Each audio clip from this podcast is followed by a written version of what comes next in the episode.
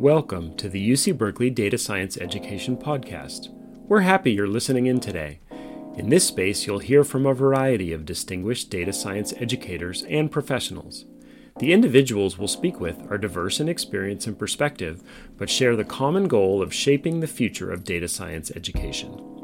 Our idea is to have some informal conversations with the goal of creating community, and let people hear from practitioners in this growing new field.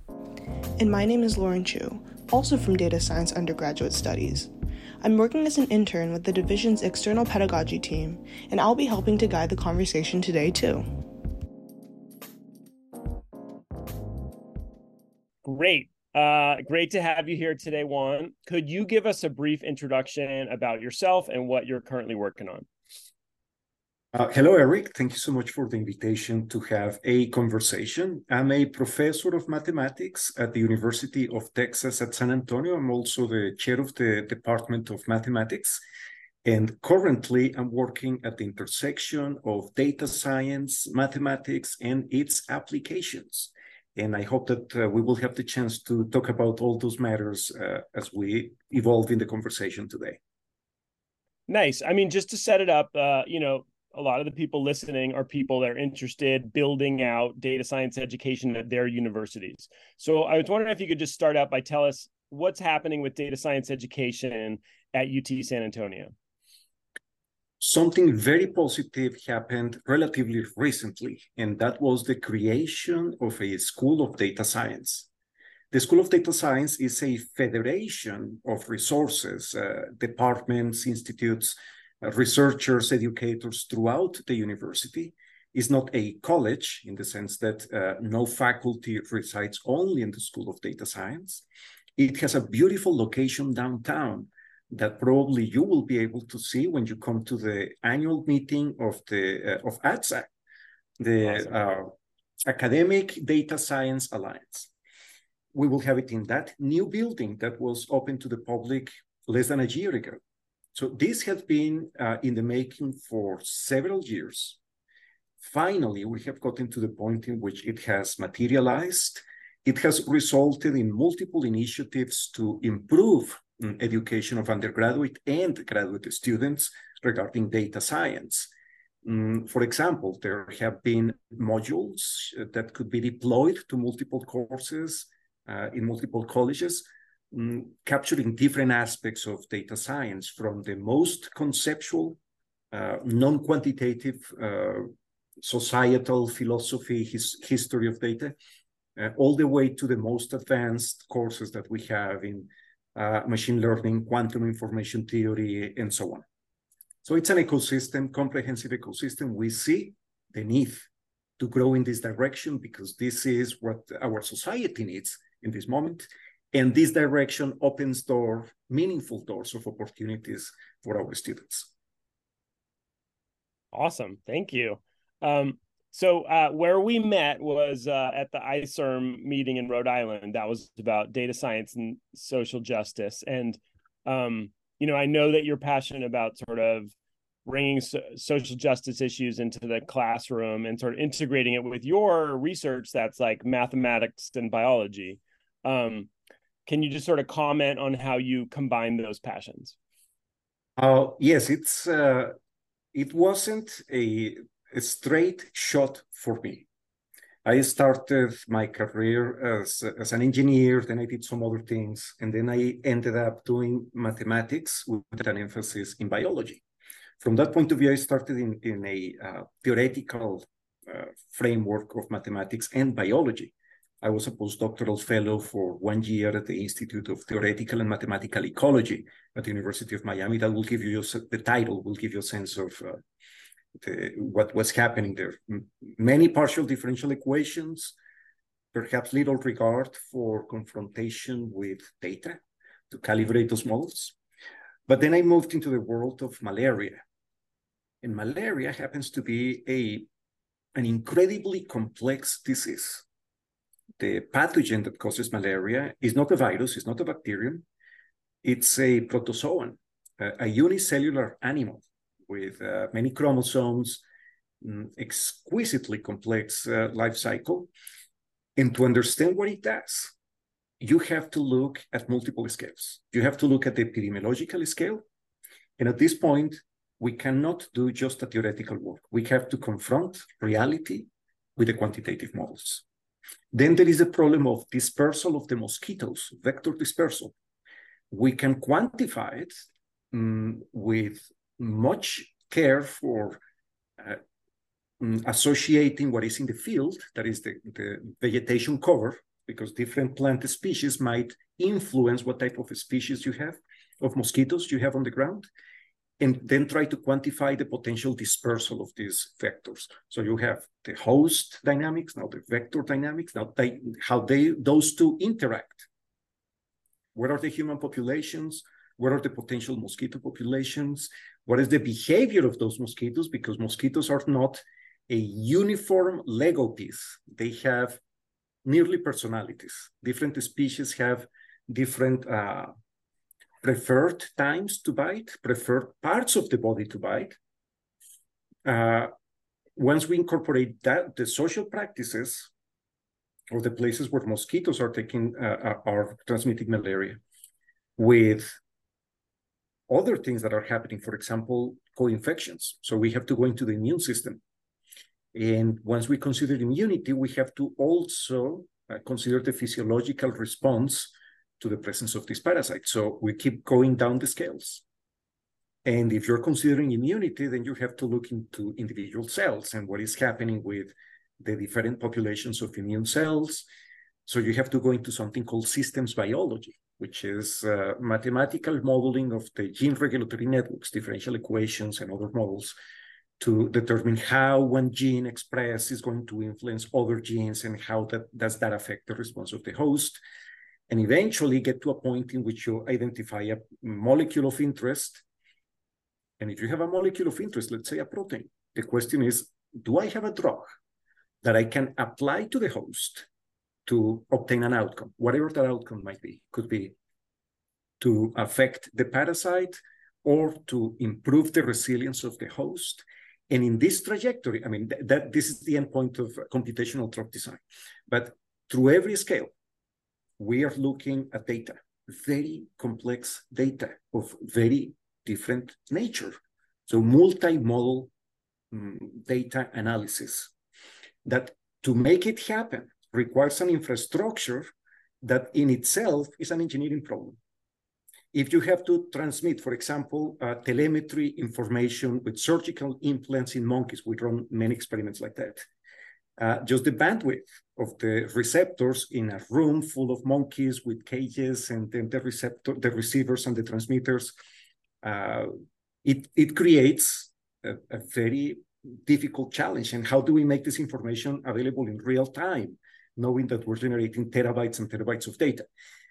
That entire ecosystem, I think that exemplifies the biggest challenges that we have in data science.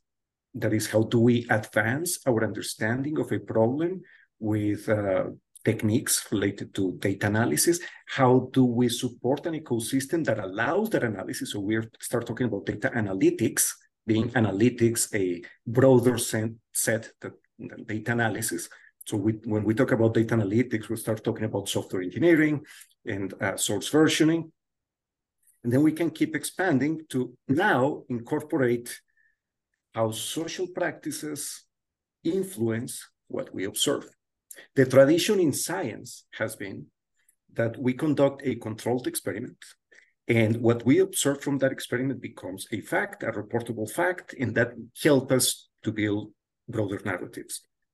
When we introduce these quantitative models, multi-scale uh, for drug interventions, mass drug interventions, and you name it, into a social system, very interesting things start to happen.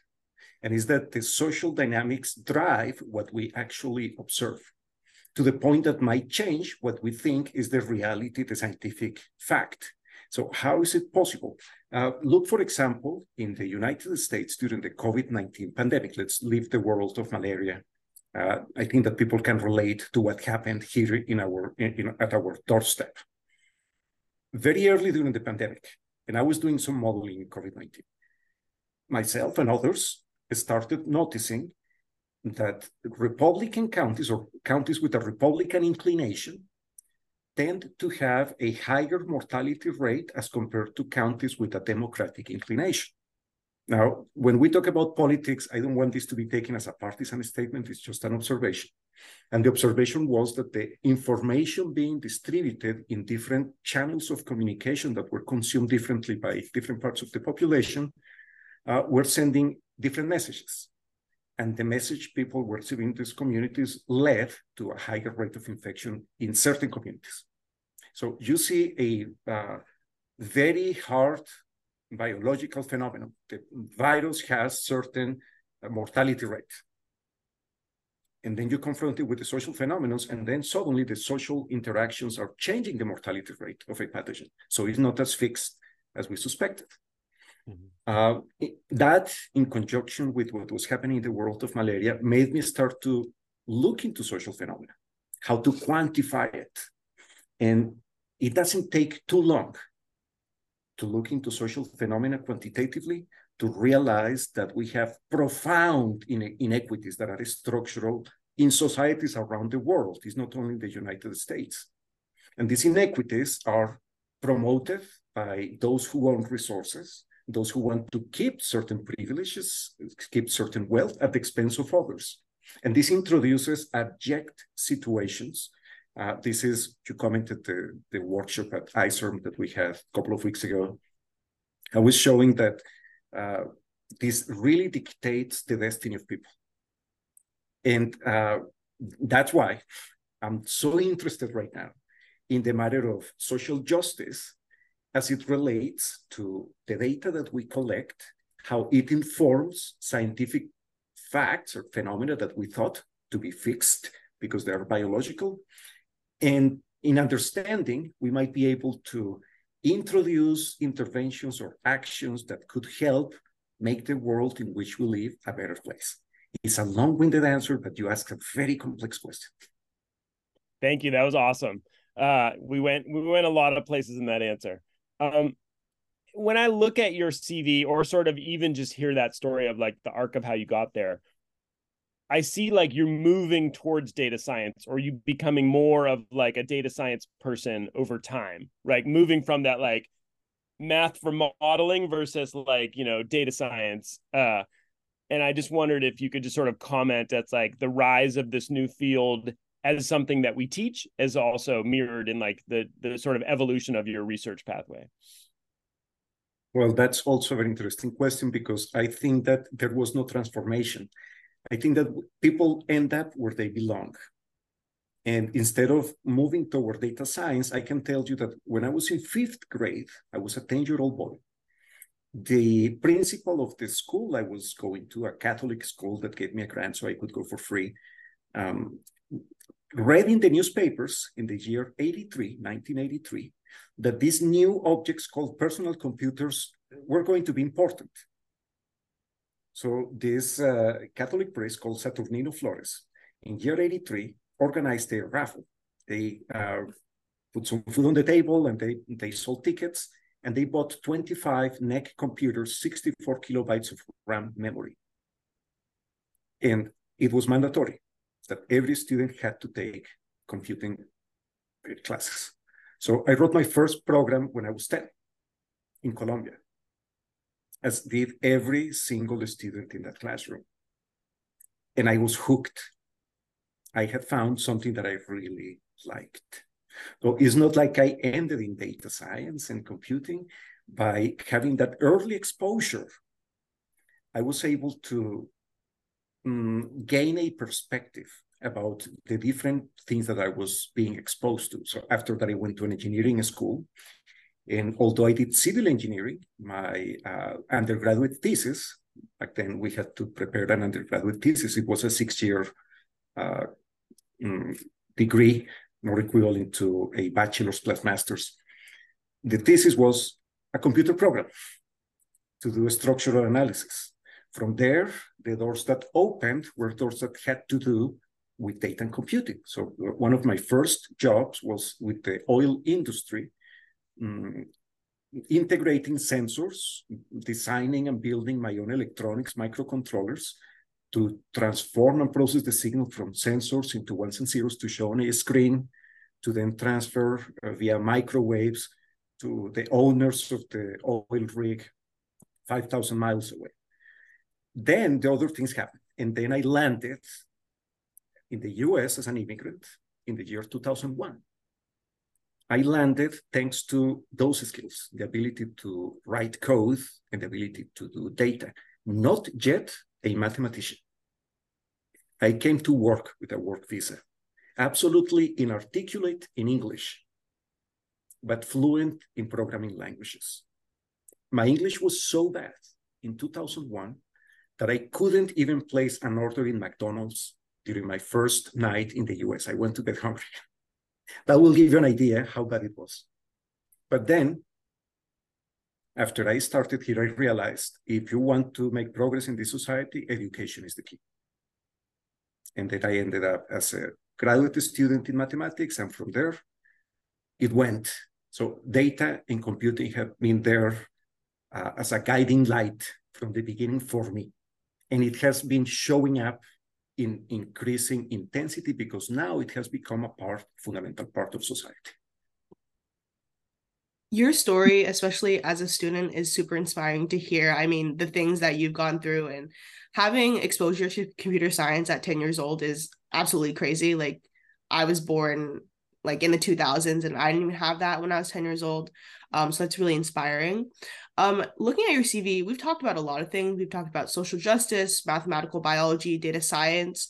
Um, but one thing I want to touch on is, having written two novels, you're very versed within the literary world. Um, and I was wondering if you could speak to how your experiences with literature has helped you within the field of data science. Uh, it's, uh, thank you for noticing that. It's a two-way street. Uh, as a kid, I was a bookworm. I was the kid who would go to class, and instead of opening the book of geography, I would open the book of geography, but inside there was a novel that I would be reading during class and during the recess periods. So it definitely shaped uh, the way I think and my ability to communicate.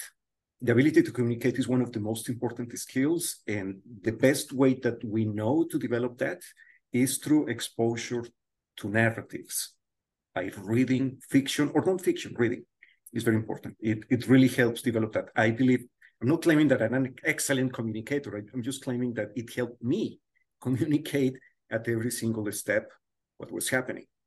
Because I was exposed to literature, and as an undergraduate student, I completed all the credit hours for a literature degree, which I never pursued. I wrote the first novel uh, in when I was a twenty-three-year-old. And that novel ended up being uh, receiving multiple awards. In that novel, there are about six doctoral dissertations about that. Much more ink has been spilled about that novel. But it was an electronic novel. That is, a novel intended to be written, to be read, I'm sorry, in, uh, in electronic media. This is in the early days of the internet. We're talking about mid nineties, when that was an idea that people were thinking, oh, this could happen. So data and computing became the instrument to develop a system, an artificial intelligence system, to uh, be able to write the novel. That system is called uh, Literatronica. It's an A I engine, uh, very rudimentary because we're talking about nineties, nineties technology. And uh, that's how it, it, it It went the two ways. By doing this uh, attempt to build A I, I became competent in A I. I created a business in Colombia, the Centro Avanzado de Investigación en Inteligencia Artificial, C A V I A R, that, that is the Advanced Research Center in Artificial Intelligence. It's a pompous name, but it gave me what I needed to develop that product, and another company was created to commercialize the product. Then when I immigrated to the U S, uh, I immigrated with a work visa, so I couldn't own any business. The day I, I earned my green card, I obtained my green card as an alien of extraordinary ability in the field of electronic literature. And that day that I got my green card, I went to create two businesses in the Florida Department of State, uh, the State Department. Those two businesses, because I had a contract ready with colleagues from Spain to uh, develop a project for the city of Barcelona. So that same day, they told me the contract, it's on its way. Uh, you got the money. I picked up the phone, called my manager, told him I quit you. Goodbye. And with a business, the money in my pocket, the money to develop a literary system for the city of Barcelona, I was able to quit my job and become a full-time graduate student. So they, those two things are intertwined, and they have remained intertwined. I cannot say that one has any prevalence over the other. Uh, they keep informing the trajectory and the things that I do and, and my what my aspirations are.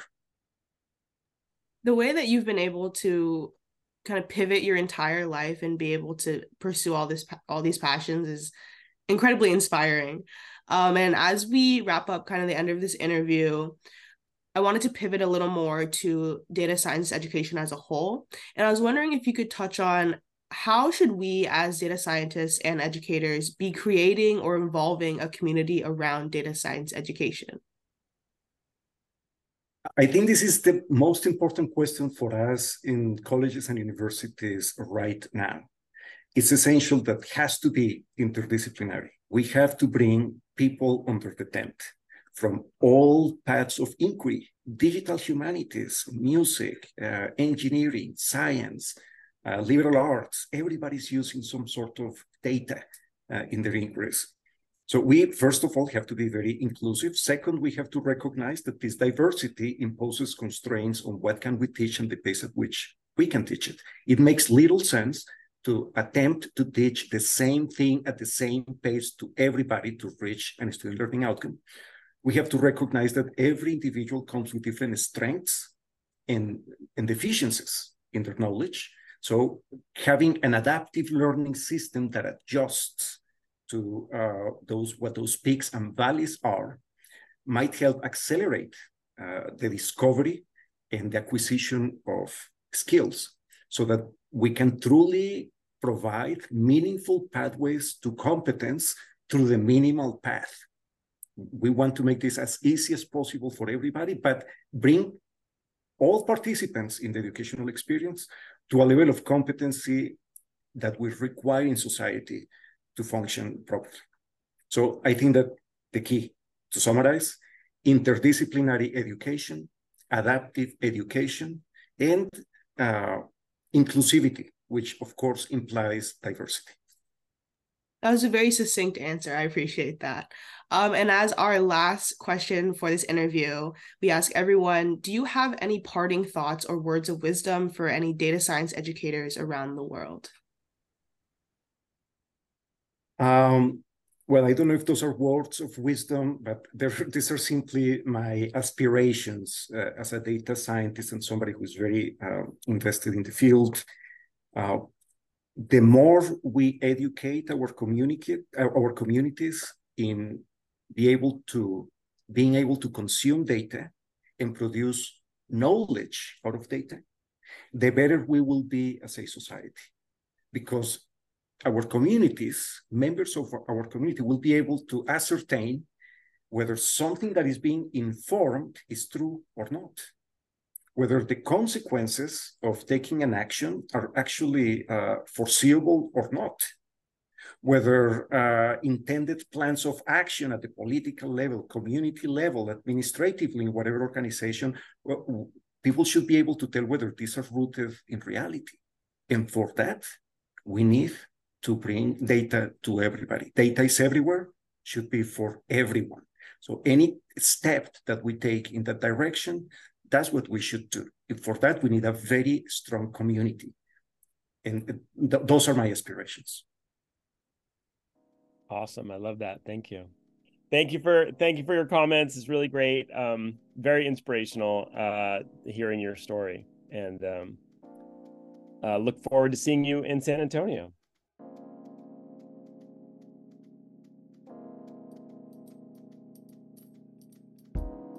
Thanks for listening to today's podcast. If you're interested in learning more about data science education resources, please subscribe to our Substack to get notified when we release any future podcasts.